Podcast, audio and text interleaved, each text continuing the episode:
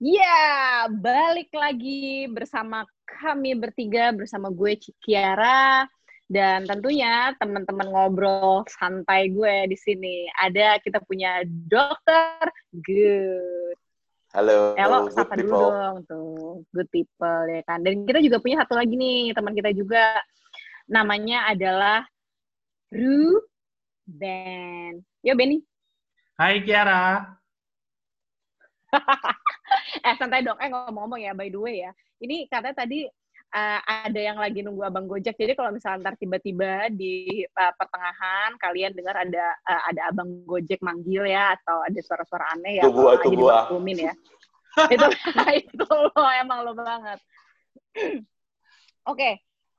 uh, hmm. hari ini kita mau ngebahas sesuatu yang cukup kayak cukup berfaedah dan gue rasa akan banyak orang yang relevan banget sih sama uh, yang relate banget sama uh, apa yang akan kita bahas yaitu passion eh salah passion or money?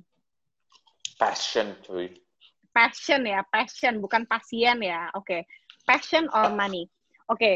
seperti yang udah udah pernah kita sebutkan ya background kita kan sebenarnya beda-beda nih tapi kita bertiga dipersatukan dengan satu industri yang sama. Uh, dokter Good Dok Good? Yes. Uh, lo cerita lagi deh background lo sedikit. Oke. Okay. Hmm.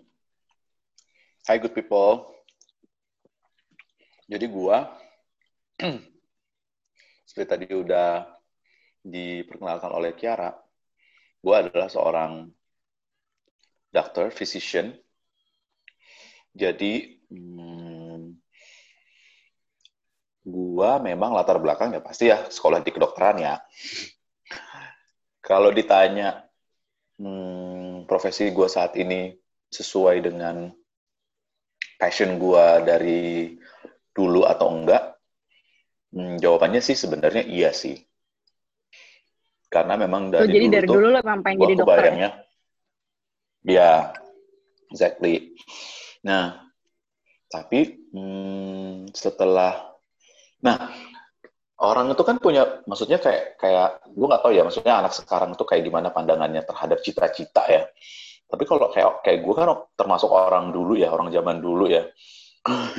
Jadi uh, stereotype lah gitu. Maksudnya kalau misalkan ngomongin ngomongin ngomongin dokter tuh pasti mikirnya tuh pasti dokter yang hmm, nanganin pasien, terus uh, memberikan terapi gitu-gitu ya pakai jas putih. Hmm. Nah, setelah kalau pakai jas hujan lo tukang payung, cuy. Iya. Iya sih. nah, eh tapi lo keta langsung ketahuan gitu umurnya kan lo orang zaman dulu kan. Berarti lo kalau misalnya hmm. orang zaman dulu tuh ngelihat uh, ngelihat apa namanya ngelihat dokter tuh kayak wah gila kayak fancy banget gitu kan yang ngebantu orang, lo tuh bisa bikin orang sakit jadi sembuh heroik, gitu kan. Heroik, coy heroik bener tapi apa sih yang membuat lo dulu akhirnya memutuskan uh, oke okay, gue sekolah kedokteran deh uh, karena itu kan pasti pas lo memutuskan itu lo udah cukup agak gede nih ya kan mm-hmm. oke okay, gue sekolah kedokteran deh gue um, apa namanya uh, gue biar gue bisa jadi dokter gitu dokter umum lah ya pertama sekali sekolah kedokteran kan pasti dokter umum tuh mm-hmm. apa yang akhirnya Hmm, gue nggak tahu ya apa ini cupu atau enggak ya alasannya. Cuman waktu itu ya, hmm, gue udah mulai tuh nonton uh, serial TV IR, tau nggak lu hmm. IR?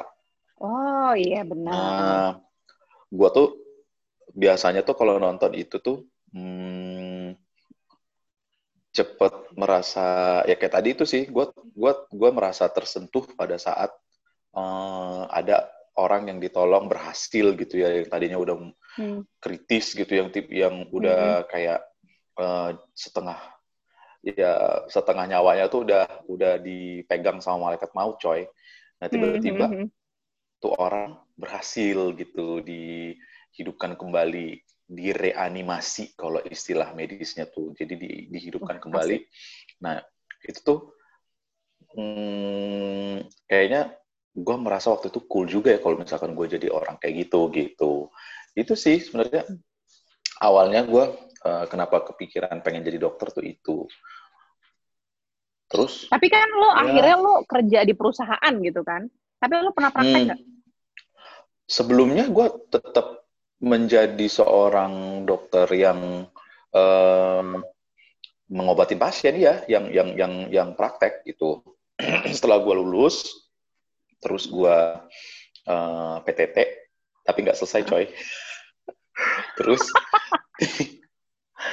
ya jadi waktu itu tuh setelah setelah gue lulus itu ada uh, peraturan pemer apa peraturan pemerintah peraturan per, hmm. uh, Menteri Kesehatan tuh yang yang yang mencabut wajib hmm. PTT itu tuh uh, hmm. jadi istilahnya tuh kalau dulu tuh kan kita memang uh, harus tuh gitu ya harus setelah hmm, selesai hmm. harus Salah PTT. syarat kelulusan kan? Uh, kalau apalagi kalau misalkan kita mau sekolah atau mau atau mau melanjutin. Uh, ngelanjutin atau mau praktek gitu. Nah setelah hmm. setelah itu ada peraturannya bisa milih gitu mau PTT atau mau lanjut sekolah atau mau langsung kerja di rumah sakit atau mana itu bisa.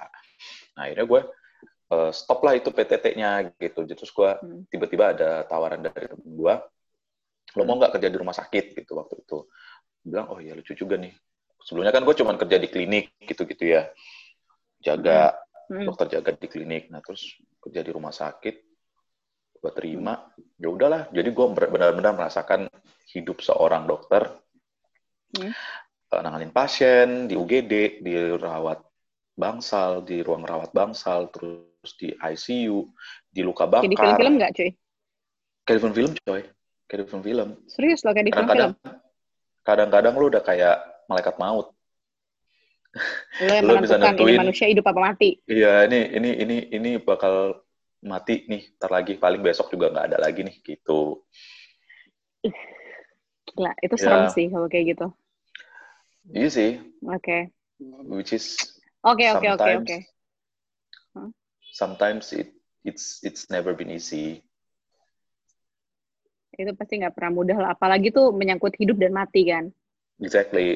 Nah, sebelum kita sebelum kita ke pembahasan passion and money, nih teman kita yang Budiman satu lagi ini juga kita punya background yang beda banget nih. Jadi kita kan bertiga backgroundnya beda ya. Gue background gue communication, hmm. dokter good backgroundnya uh, kedokteran, uh, apa medis gitu ya. Dan teman kita yang satu lagi ini si uh, Ruben itu background adalah backgroundnya financing. emang sih gue tahu sih emang background lo tuh gak pernah jelas, hidup lo aja gak jelas gitu kan. Hidup gue gak jelas ya. Paham gue. Oke. Okay. Tapi kalau misalnya dari lo nih Ben, lo lo kan secara latar belakang keluarga lo juga sebenarnya uh, pengusaha ya. Bukan lah. bisnis. Uh, ya, iya bisnis. kan lo punya juga. punya gue juga iya, uh, tapi kan paling enggak keluarga lo punya bisnis. lah. background gue memang uh, gue kuliah di bidang accounting. Di bidang akuntansi. Hmm.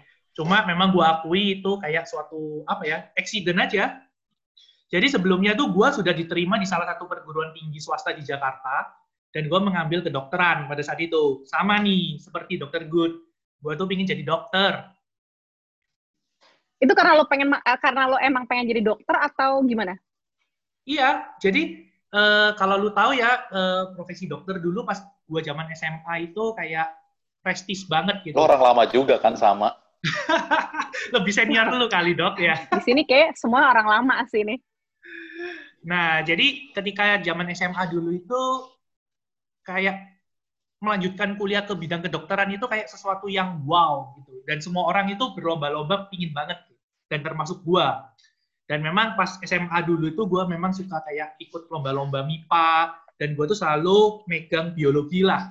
Jadi mau nggak mau gue deket lah dengan biologi dan juga akhirnya gue memutuskan oke okay, gue akan coba uh, mendaftar Eh, ke Fakultas Kedokteran pada saat itu dan gue mendaftar ke salah satu perguruan tinggi swasta di Jakarta. Hmm. Nah, hmm. gue nggak tahu tuh akhirnya pengumuman dan gue dinyatakan diterima. Nah, itu sebenarnya sih gue bingung sih. Setelah diterima tuh gue sebenarnya bingung karena ya uh, eh, gue memang dari daerah ya. Uh, Hmm. Gue dari Yalah. dan, apa namanya uh, logat lo logat lo luar biasa sih. Logat gue luar biasa sih. Walaupun sudah 8 tahun di Jakarta tapi logatnya ya. nggak bisa lidah lo tuh udah nggak bisa bohong. Lidah gue nggak bisa bohong. Ini produk original. Jadi uh, akhirnya uh, lanjut lanjut melalui proses berpikir ya, terus juga gue uh, diskusi dengan orang tua gue juga, dengan uh, bokap nyokap, akhirnya uh, gue bilang sebenarnya gue ragu pada saat itu. Dan gue memang pada saat itu mendapatkan uh, beasiswa di jalur prestasi. Jadi memang gue tidak bayar penuh lah, tapi yang memang oh, anak pintar. Cukup, cukup gede sih. Dan setahu gue sih uh, kuliah kedokteran ya, pada zamannya itu gue tuh 2008 itu lima uh, tahun deh ya. Iya kan, dokter Good? Hmm. Kalau lu berapa tahun tuh kuliah kedokteran? Ya hampir hampir hampir delapan tujuh tahun lah. Tujuh tahun.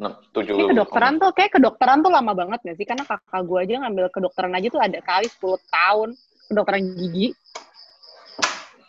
Tergantung kalau sampai spesialis ya bisa sampai segitu sih. Kalau kalau cuma sampai dokter umum sih biasanya tujuh tahun sih beres. Paling telat. Oh iya sih, itu di awal sih. Bener-bener bener sampai yang bisa praktek sih yang agak lama ya. Hmm. Tapi setahu gue Tapi memang dulu sih, ya. itu passion lo ya? Hah? Uh, awalnya sih gue gak tahu ya itu itu uh, passion ben. atau enggak sih. Jadi karena sebenarnya gue juga nggak tahu nih passion gue apa. Gue masih meraba-raba pada saat itu. Jadi akhirnya ya gue nyemplung lah ke, ke kedokteran. Tapi akhirnya setelah gue ragu-ragu, karena kuliahnya cukup lama dan gue tuh tiba-tiba ragu, gue nggak bisa menyelesaikan kuliah selama itu. Hmm. Akhirnya dengan berat hati, hmm. gue ambil keputusan, gue lepas lah uh, opportunity itu. Padahal waktu itu gue tinggal uh, kirim lagi form pendaftarannya, registrasi ulang, gue udah uh, diterima sebagai uh, mahasiswa di sana. Tapi akhirnya uh, dengan berat tadi ya gue gua gua lepas semua itu. Nah setelah gue lepas, tapi orang, orang tua lo nggak nggak nggak orang tua lo nggak nggak protes? Ya sebenarnya wow. uh, uh, orang tua sih mem membalikin lagi ke gue ya pada saat itu. Jadi memang ya namanya juga masih anak SMA ya. Istilah lu apa sih masih ababil ya? Labil, lo labil. Labil, gua masih Tapi labil. Tapi SMA pun lo labil sih, cuy. Jadi akhirnya gue bingung tuh pada saat itu. Gue harus... Saya gue sambil makan ya. Oh, ada yang ah. udah datang nih kayaknya okay. Udah, udah datang. Jadi gue gua galau tuh pada saat itu gue harus kuliah apa? Apa apa gue nggak usah kuliah nih? Jadi gue sama sekali nggak ada nggak ada bayangan nih gue mau kuliah apa. Nah kebetulan kakak gue itu kuliah di bidang akuntansi di Surabaya, di salah satu perguruan tinggi swasta di Surabaya. Karena gue benar-benar no idea pada saat itu, dan daripada gue gak kuliah, akhirnya gue dengan, uh, ya gue akhirnya memutuskan, gue juga kuliah akuntansi itu. Jadi gue mengambil universitas yang sama dengan kakak gue, jadi ya anggapannya gue ikut-ikutan aja sih, seperti itu. Dan ya gue... Tapi berarti random banget ya? bener, gue sangat random pada saat itu. Daripada gue nggak kuliah, dan gue nggak tahu ya akuntansi itu seperti apa. Gue bener-bener belajar dari awal lah pada saat itu. Secara gue dulu background dari IPA, gue nggak belajar akuntansi, dan lain-lain. Ya, akhirnya ya gue jalan nih. Kuliah gue tiga setengah tahun. Karena lu orientasi awalnya itu biologi ya? Yes. Hmm. Awalnya sih gue seperti itu. Untung sih ya ya memang jalan jalannya memang tapi tapi setelah lo jalanin setelah lo jalanin ya itu dia lo setelah lo jalanin lo suka nggak sama itu? Sebenarnya sih dibilang suka sampai suka banget sih enggak. Tapi ya gue masih bisa menikmati lah akhirnya kuliah-kuliah seperti itu gue bisa menikmati. Dan uh, setelah selesai kuliah gue mulai kerja di Jakarta gue pindah ke Jakarta. Hmm. gue mulai bekerja di industri uh, keuangan Hmm. sebelum gue pindah ke industri kesehatan nih ketemu dengan kalian nih. Hmm. nah jadi ya, ya awalnya gue ya gue menikmati. Tapi gue lebih menikmati sih gue akui setelah gue pindah ke industri kesehatan sih. Karena di sana gue bisa lebih berinteraksi dengan banyak orang. Ya ya gue nggak tahu ya mungkin ini jalan jalan jalan gue kali ya. Dari yang awalnya gue planning ingin masuk jadi seorang dokter sekarang gue malah bekerja di industri kesehatan, tapi bukan sebagai seorang dokter seperti itu. Dan gue banyak berinteraksi juga dengan para tenaga kesehatan tuh, dokter, dokter, ya. Hmm. Hmm. Nah, jadi hmm. kalau menurut gue ya cuy, sebenarnya lo hmm, secara tidak langsung mengikuti garis passion lo ya. sekarang lo bekerja di industri kesehatan, walaupun bukan seorang dokter gitu? Jujur, kalau dibilang passion sih, gue sebenarnya sampai sekarang tuh gue tuh masih bingung. Apakah ini sebenarnya adalah passion gue seperti itu? Apalagi sih. Apakah itu yang mau lo betul, lakukan atau enggak kan? Betul sekali. Tapi kalau lo bilang apakah gue enjoy sekarang, so far gue masih enjoy. Hmm? Seperti itu. Tapi gue sih sebenarnya lo tanya passion gue apa? Dari dulu gue nggak tahu spesifik nih. Gue tuh orangnya ya mengalir aja lah seperti itu. Mengalir kayak air. Tergut kali ya. Tapi gue juga sama sih. Jelas ya. Hah. Tapi gue juga sama sih sama uh, sama lo Ben, karena gue itu di komuni uh, background gue kan communication ya, komunikasi. Hmm. Terus uh, kuliah gue juga gue PR ya kan. Terus abis itu gue menjalani dari pertama kali banget gue kerja sampai sekarang ini dunia PR juga. Cuman kalau misalnya ditanya apakah gue suka, Enggak sih sebenarnya. Gue tuh anaknya introvert lagi. Gue anaknya introvert gitu ya. Tapi memang kayaknya gue punya nature di uh, di diri gue yang emang itu adalah uh, apa ya extrovert gitu. Nature-nya ada ada nature-nya yang kalau misalnya gue dicolek dikit, terus gue bisa tiba-tiba berubah jadi tengah-tengah gitu Walaupun sebenarnya gue gak terlalu suka berinteraksi sama orang. Gitu. Itu Tapi pada akhirnya apa yang namanya? INFJ, uh, INFJ atau Iya iya iya, IN something something. hmm. Lupa di gue. Lanjut. INF. Ya ada ada ada personality trait eh, apa personality traits gitu kan. Lupa. Tapi gue emang beberapa kali gue tes tuh sebenarnya ada dua tuh. Kadang gue dites itu kan tergantung kepribadian eh tergantung mood kita saat itu kan. Gue pernah dites sekali yang emang hasilnya adalah introvert gitu kan. Nah, itu sejauh ini gue jalanin udah sekian sekian belas tahun kayaknya ya gue jalanin asik ketahuan banget umurnya kayaknya Iya, ya, emang ya, bukan 19 tahun yang ngejalanin Lama banget cuy. Ih, sama 11 12 lah sama lo kan. Lanjut. lagi lagi mencari jati diri. Tapi kayaknya kalau misalnya ngomongin passion sebenarnya itu bukan passion gue sih. Gue tuh kayak masuk ke dunia komunikasi dari mulai kuliah tuh kayak kecelakaan gitu. Ya udahlah daripada nggak ada yang lain. Dan gue juga sama sama si Ruben. Gue juga nggak tahu gue mau uh, passion gue tuh sebenarnya apa gitu. Sampai akhirnya tapi saat itu gue gue tahu ada bagian dari dalam diri gue yang harus gue fill in gitu. Kayak ada yang harus gue uh, penuhi. Kayak misalnya gue ngerasa oke okay, gue tuh kalau ngomong sama orang tuh namanya orang introvert ya gue ngomong sama orang tuh nggak enakan awkward gitu kan ya.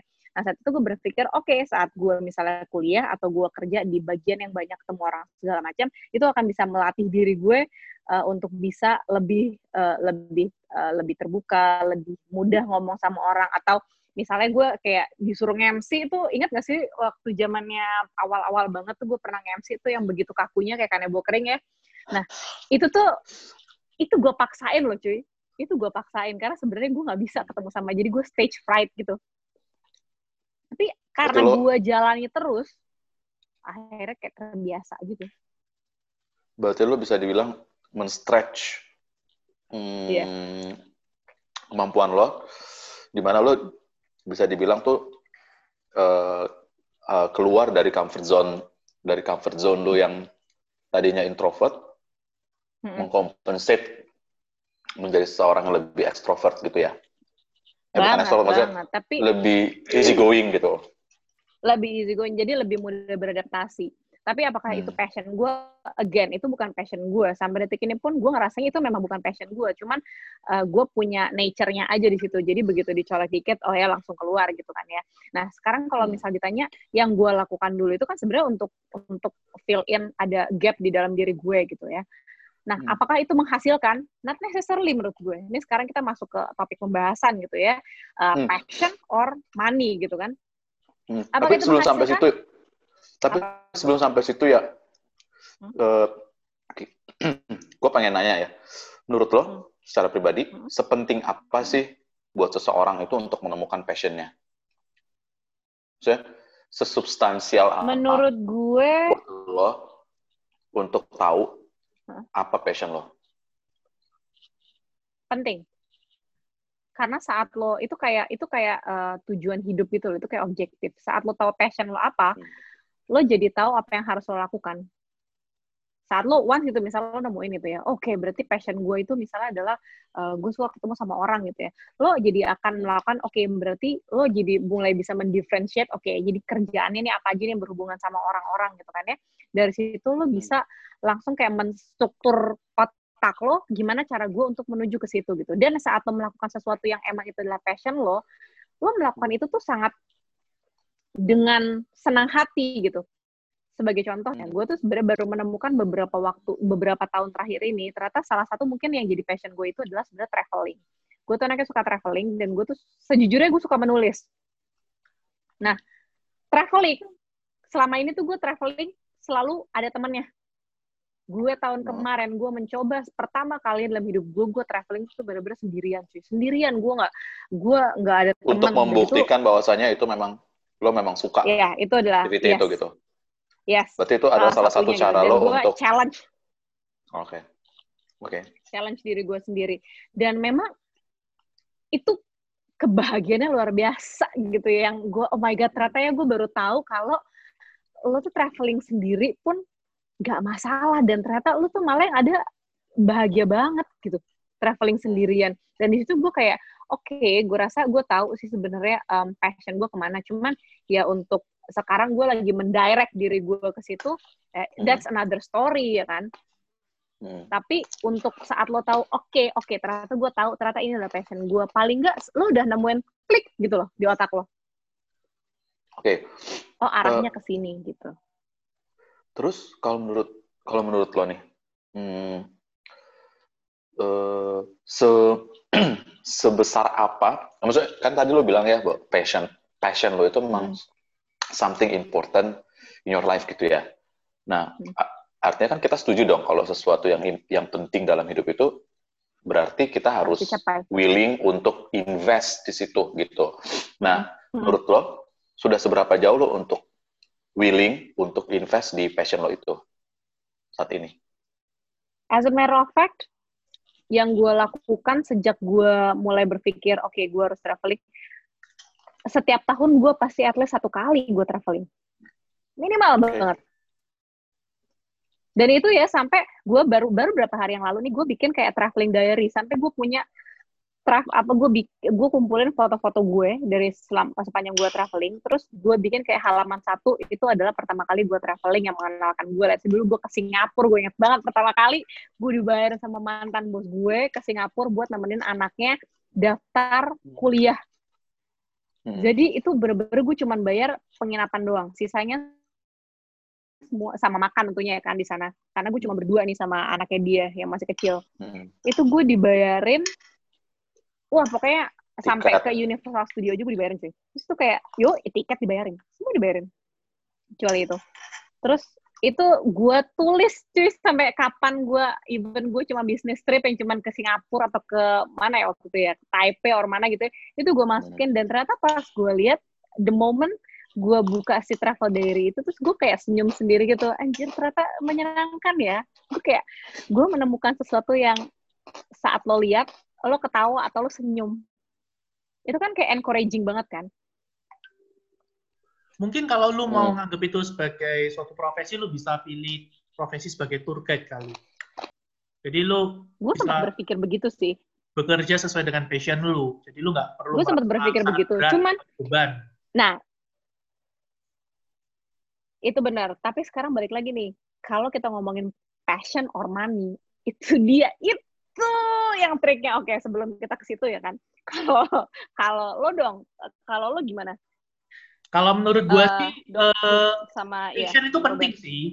Jadi setiap orang tuh pasti punya passion. Cuma nggak semua orang itu menemukan sudah menemukan passionnya sebagai apa seperti hmm. itu. Jadi ya dengan berjalannya waktu tuh nanti pasti akan kelihatan lah. Gue tuh lebih passion di bidang apa, misalkan seperti itu. Cuma gue setuju dengan uh, pendapat lu tadi sih sesuatu yang kita anggap sebagai passion kita, kita jalani dengan senang, tapi kita nggak bisa tahu apakah itu benar-benar bisa menghasilkan atau tidak. Bahkan itu, bisa itu, jadi itu, itu, itu banget sih, itu tricky sih itu. Adalah sesuatu yang mungkin adalah yang bukan seperti itu. Ya kita mah hidup harus realistis lah. Kita juga butuh uang lah. Ada kalanya menurut gua memang kita harus menganggap passion itu hanya ya sebagai hobi. Tapi yang utamanya adalah mana yang lebih menghasilkan. Karena ya kita juga harus realistis. Ada kebutuhan-kebutuhan yang memang kita harus penuhi sih. Kalau menurut Dan lu gimana? Dokter Gut. Gua. Mm -mm. Hmm. Lu udah saya makan kan? Pedes cuy. Apa ya? Hmm, ada ya basically sih gue setuju gitu ya. Maksudnya balik tadi kayak kata si Ruben gitu. Uh, bilang uh, apa? Kadang-kadang tuh kita harus dihadapkan dengan pilihan untuk uh, realistis di saat kita ingin mengeksplor uh, passion kita karena tadi kita sudah sepakat bahwasanya kalau sesuatu yang kita sebut passion itu kita hmm. kayaknya mengerjakan dengan tulus bukan tulus ya maksudnya mengerjakannya tuh dengan happy dan hmm. dan tanpa ada yang mem, men, mendorong kita untuk melakukannya dorongan itu datang sendiri dari kita kan gitu kan. Kayak kata kayak kata lu tadi tuh lu jalan-jalan tuh uh, bawaannya uh, senang gitu. Nah, tapi mm uh, apalagi kayak di usia-usia kita gini gitu ya kita sering kali dihadapkan kayak tadi yang kata Ruben gitu bahwasanya uh, um, kita harus realistis juga gitu hidup ini memang butuh hmm. butuh butuh materi gitu ya nah, nah itu kadang-kadang hmm. sesuatu yang nggak bisa dihubungkan secara langsung dengan passion gitu hmm. tapi apa ya Iya banget sih, banget. At the end tuh kayak misalnya ya, ini contoh-contoh contoh sepelenya aja adalah saat gue misalnya jalan-jalan gitu ya, itu jalan-jalan tuh butuh duit, men kalau misalnya saat itu gue gitu ya tiba-tiba dengan uh, pekerjaan gue bukan pekerjaan yang cukup menghasilkan gitu ya cuy gue yang ada gue jalan-jalan senep hmm. gue mau beli mau beli ini mau beli itu yang ada gue gue tahan semua gitu kak secara terbatasin terbatasi terbatas karena itu tadi. exactly hmm. Mm -mm. makanya jadi itu ya kayak dua sisi mata uang gak sih itu nah makanya sebenarnya tapi ya hmm tapi kalau menurut lo sendiri, makanya tadi ya gue bilang ya, kalau misalkan kita bilang passion itu adalah sesuatu yang yang penting menurut kita gitu, hmm. Hmm. harusnya kalau menurut logika gue adalah itu tercermin dengan seberapa besar lo mau mengallocate resource lo, baik material maupun imaterial, untuk hmm me, me, me, mensejahterakan passion lo itu gitu loh. Uh, artinya ya nggak kalau menurut pandangan gue sih nggak cuman lo bahagia ngerjainnya, tapi in return si passion lo itu juga bisa menghasilkan sesuatu gitu. Tapi ya, ya itu tadi makanya uh, butuh investment kan untuk melakukan itu gitu. Let's say misalnya kayak lo tadi uh, suka travel, misalnya suka traveling gitu kan. Uh, berarti lo harus mengalokate paling tidak dari setahun itu ada sekitar berapa hmm, waktu, berapa minggu atau hmm. berapa bulan untuk lo uh, traveling gitu kan. Itu kan juga itu kan hmm. juga resource allocation dong, ya kan? Benar. benar nah, benar. terus kemudian uh, lo harus hmm, misalnya mempelajari betul-betul tuh uh, tempat yang akan lo tuju gitu kan. Nah, itu kan itu kan juga sebenarnya nggak semua orang juga lo suka kayak ngelakuin kayak gitu gitu hmm. e, sementara lo melakukannya dengan happy gitu nah menurut gue tuh itu seharusnya uh, bagian dari bagian dari komitmen lo untuk untuk uh, me, me, me, ya tadi itu menekuni passion lo gitu hmm. nah kemudian bisa Sebenarnya jadi itu berkembang menjadi ya? misalnya misalnya traveling blogger gitu kan terus lo uh, uh. Uh, create cash dari situ misalnya. Nah, itu itu kayak bonus nggak sih? Nah, itu sesuatu dan bukan sesuatu yang mustahil untuk tercapai juga. Iya, benar-benar. Tapi anyway kan sebenarnya dalam kita mendalami passion kita itu sebenarnya ada yang harus ada konsekuensinya gitu. Ada hal-hal yang kadang bahkan harus lo korbankan gitu. Kayak misalnya kalau contohnya, gue nggak tahu ya kalau misalnya contoh dari uh, Ruben sama Dr. Good apa apa gitu ya. Tapi kalau misalnya kayak contoh dari gue gitu ya, saat lo saat lo traveling gitu, ya yang lo korbankan adalah berarti lo harus spend sekian gaji lo tuh untuk lo save untuk lo bisa jadi dana traveling gitu. Atau misalnya pada saat lo kerja berarti lo harus dari kayak jauh-jauh hari menyelesaikan pekerjaan lo supaya pada waktu traveling lo tuh nggak diganggu sama pekerjaan lo exactly. dan lo bisa izin gitu ya sama bos lo hmm. itu ada hal-hal kayak gitu yang memang harus bener-bener lo olah banget lo manage dengan baik nah artinya gini sih uh, kalau gue ngeliat makanya tadi seberapa willing gue bilang karena bisa jadi itu, itu kan bukan belum 100% willingness lo untuk untuk ngelakonin passion lo itu kan. Ya kan? Karena kan lu masih kerja gitu. Karena tadi ya masalah itu tadi. Terus di satu sisi gue tuh kadang-kadang suka iri loh. Misalkan kayak misalkan uh, kayak reviewer uh, uh, ini loh uh, carrier reviewer uh, pesawat hmm. kelas. Yang yang dia tuh terbang misalnya kan ke mana gue hmm, gue banyak beberapa banyak follow beberapa uh, beberapa vlogger kayak gitu.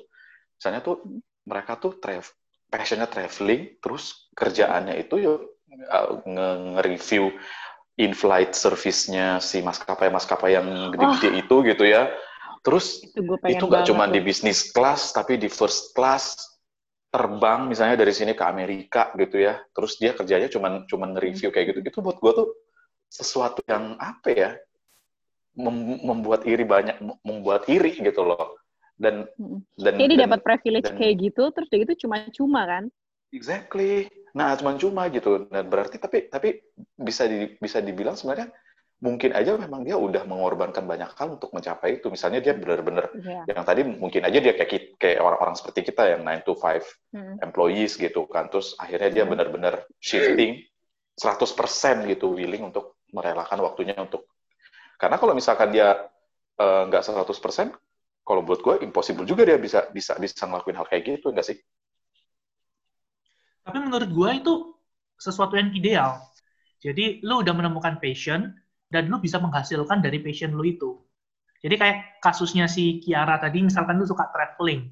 Kalau lu mau mensir, uh, membuat itu serius ya, uh, sebagai suatu profesi, lu bisa cari profesi yang associate dengan traveling. Misal, lu jadi tour guide. Atau lu, apalah, lu bikin channel YouTube atau lu uh, review uh, tempat-tempat wisata atau yang lain itu juga bisa menghasilkan sebenarnya kan. Jadi lu bisa menghasilkan yeah. lu make money dari apa yang membuat lu happy passion.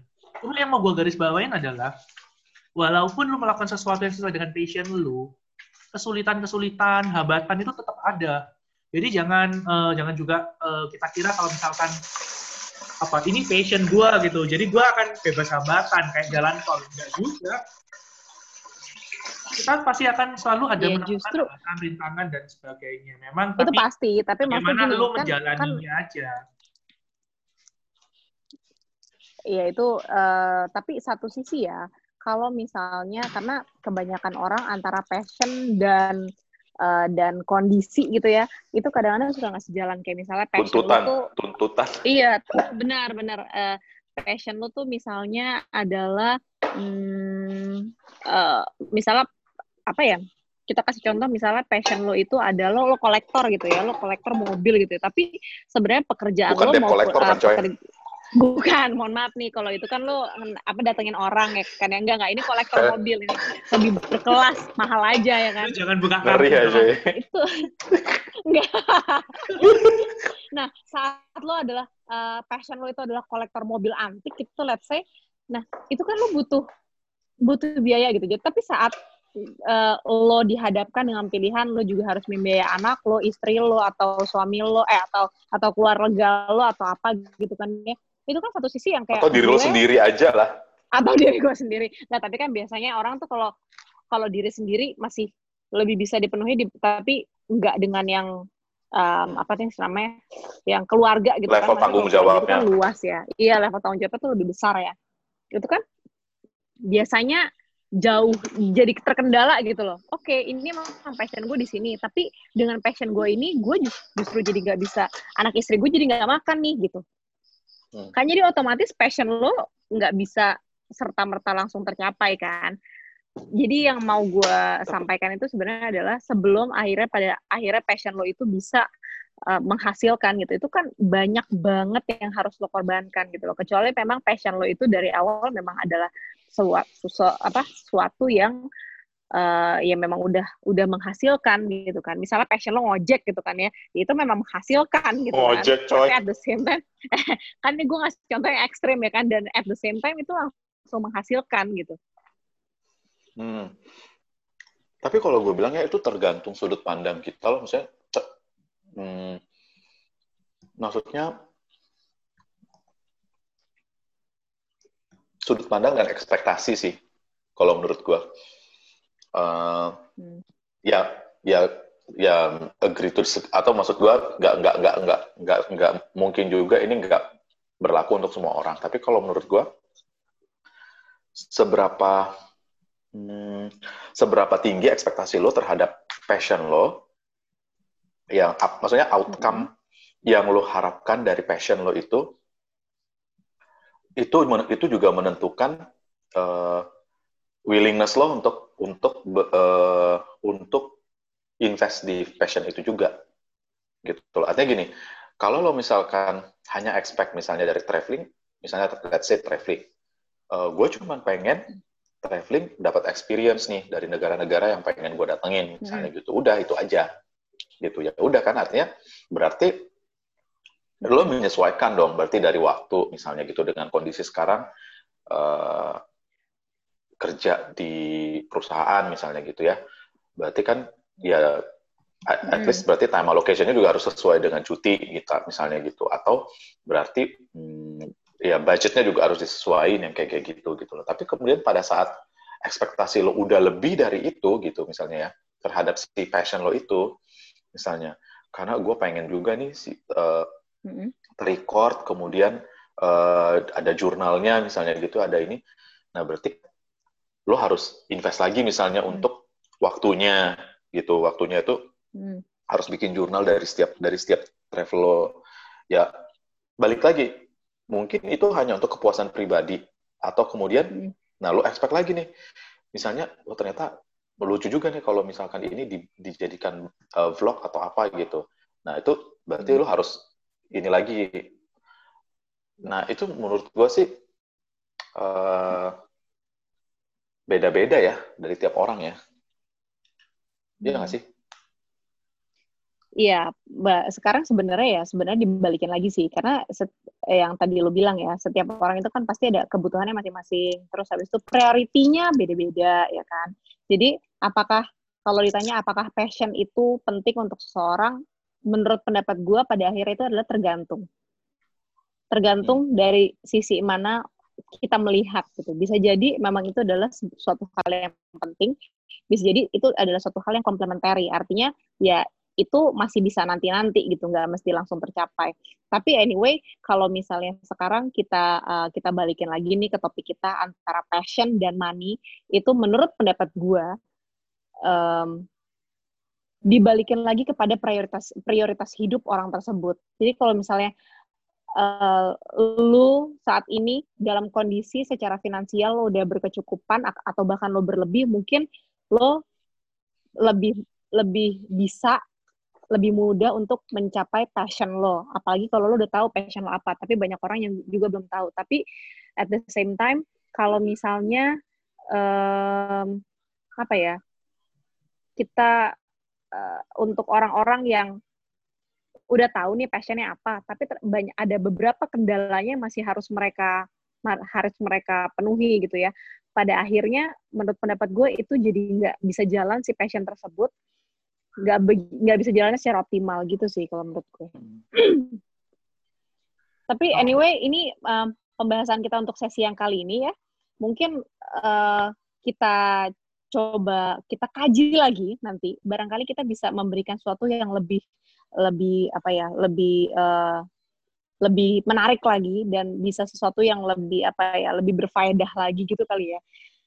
Ada last yeah. uh, words guys? Kalau gue sih sebenarnya tujuannya adalah at the end kita itu berusaha mencari menyeimbangkan sih menurut gua. Apa yang menjadi passion dan juga di mana passion itu nantinya pun bisa apa ya bisa cukup menghasilkan. Jadi ada titik keseimbangannya. Karena kalau berat sebelah itu juga nggak baik nih. Kita kerja sesuai passion tapi nggak menghasilkan mau makan apa nih kita? Tapi kebalikannya juga nih kita punya banyak duit nih make money tapi hidup kita sengsara nih. Gue benar-benar nggak suka nih sama kerjaan ini. Benar-benar bermasalah dan ini bukan gue banget kayak gitu. Nah, at the end ya hidup gue juga nggak berkualitas. Jadi kalau lu berat sebelah pun susah dan memang yang paling susah adalah gimana kita menyeimbangkan seperti itu. Tapi gue yakin lah dengan berjalannya waktu, dengan kita berproses ya, kita berinteraksi, kita ada networking sana sini, lama-lama kita akan menemukan itu keseimbangan itu sih. Jadi kalau udah seimbang, menurut gue itu yang akan mungkin membuat kita lebih happy kita juga bekerja yang sesuai dengan passion, kita kerjanya happy, kita jalaninya happy, dan itu juga bisa menghasilkan, cukup untuk menghidupi kita. Kalau berat sebelah ya susah. Gua personally, ya tapi ini opini personal gua ya, gua juga nggak terlalu setuju dengan beberapa kayak misalkan motivator atau orang-orang yang selalu advice, lu harus menemukan passion, lu harus ikuti passion lu, dan sebagainya ya. Yang lebih berat sebelah, lu harus menemukan passion dan lain-lain. Kenapa? ya balik lagi yang kita udah bahas tadi ya. Nggak semua orang sudah menemukan passion dan kita juga harus realistis. Apakah passion itu pun bisa menghasilkan, cukup untuk menghidupi kita. Kemudian ya kita harus lihat dalam tahap apa. Kalau kita baru merintis sesuatu dan kita memang butuh modal dan lain-lain, ya walaupun itu kerjaan tidak sesuai passion, ya gua kira sih orang-orang juga pasti mau menjalani menjalani itulah mungkin kalau kita sudah pada tahap hidup yang sudah lebih stabil, ya mungkin kita bisa sambil kita menjalankan vision kita. Jadi menurut gua sih hmm, jangan berat sebelah lah. Orang sih bisa ngomong apa, tapi yang menjalani kita balik lagi ke kita seperti itu. Menurut gua sih gitu. Hmm. Kalau Dokter Good, sebelum kita akhiri sesi kita hari ini. Kalau gua uh, uh, sudut pandang ya balik lagi point of view sama hmm ekspektasi gitu. Jadi hmm, gue belum sebelum link ke itunya tadi ya, sebelum link antara which one, which side we choose, either it's passion or money. Tapi maksud gue uh, mungkin uh, kita harus memperluas uh, scope-nya gitu. Kalau gue yang ngelihatnya kebetulan, kebetulan sebenarnya mungkin ya gue nggak tahu ya definisi gue mungkin gue cukup awam awam gitu ya.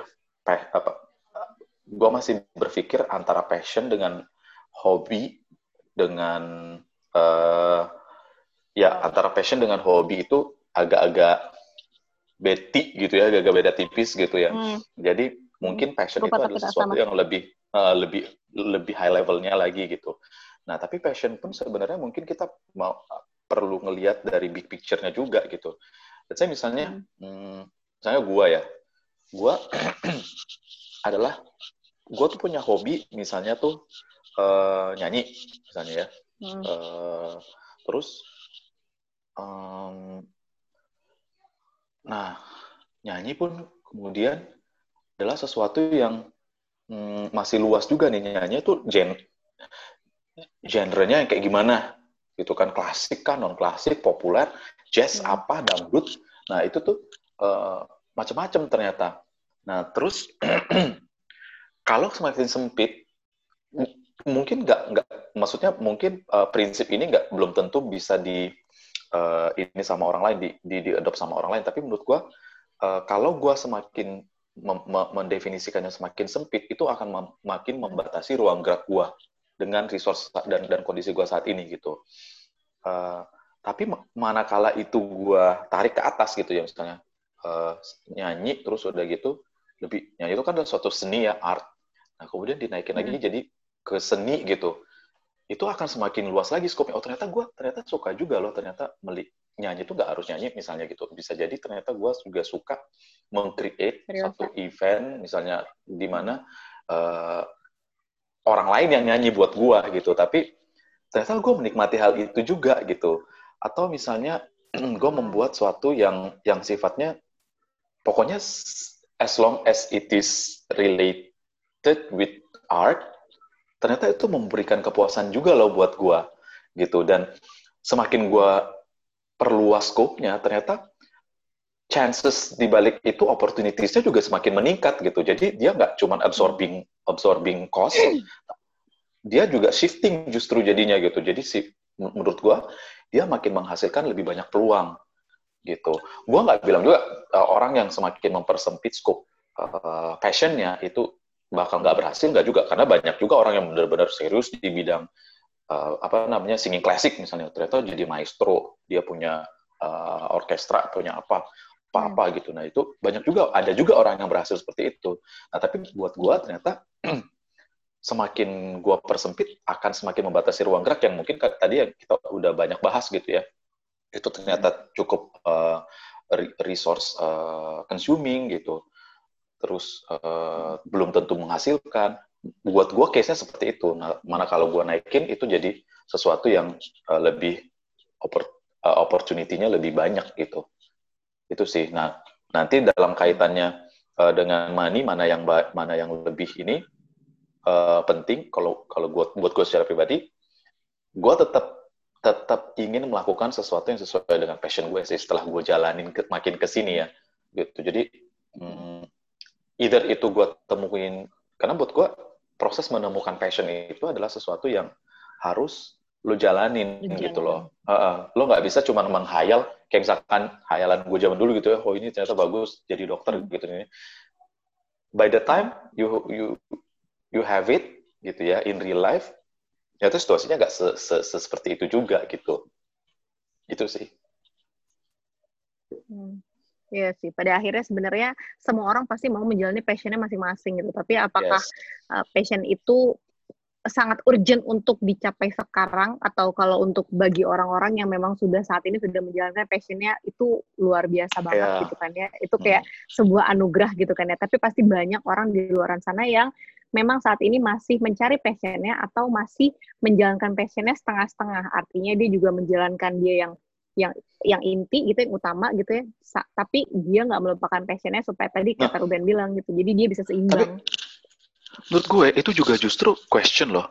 It's it's it's also the time for you to question yourself. Is it the real passion of yours? When when when when when you doubt gitu ya, pada saat lo ragu hmm. gitu, uh, aduh ini nanti nggak akan bisa membiayai hidup gue misalnya gitu. Menurut gue jangan-jangan bukan itu passion lo gitu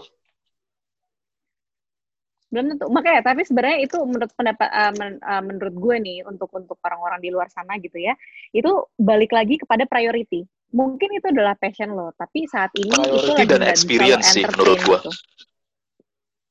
hmm. ya nggak sih mungkin when you experiencing things gitu kan Sem- the more you experience things the more hmm. you you you you are convinced that this is your passion Iya nggak sih?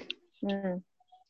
Oke, mungkin perjalanan untuk mencari passion ini amat sangat panjang kayaknya ya. Ini kita hmm. akan butuh beberapa episode sendiri untuk membahas passion ini. Tapi menurut pendapat gue sekarang, apa pun passion kita, apa pun passion kalian, sebenarnya carilah untuk yang memang belum menemukan. Dan apabila memang sudah menemukan, uh, mungkin bisa saat ini dan belum memungkinkan untuk difokuskan, mungkin bisa dijalani sembari dengan yang lainnya gitu yang masih memang harus dijalani gitu dan untuk kalian yang udah menjalankan passion selamat karena luar biasa banget nggak semua orang punya yes. yeah. privilege untuk bisa menjalani itu. Oke, okay, mungkin privilege untuk yang dan, dan komitmen ini dan komitmen Absolutely. Dan nanti mungkin untuk yang episode berikutnya kita akan bisa membedah lebih jauh lagi, lebih lebih dalam lagi tentang passion itu tuh sebenarnya apa sih gitu ya. Oke, kalau gitu kita sudahi dulu ya, biar nggak pada bosen juga dengernya kita ngomong ngoceh ngalor ngidul. Oke, kalau gitu sampai ketemu di uh, episode berikutnya yang kita masih belum tahu. Da Bye. Saya Kiara. Saya. Dr. Good. Dan Ruben. Dok. Dr. Good. Dr. Good. Ya. Yeah. Dan Dr. Good. Oke, okay, anyway, kita bertiga bakal balik lagi. Oke, okay? bye-bye. Oke. Okay. Bye. Bye.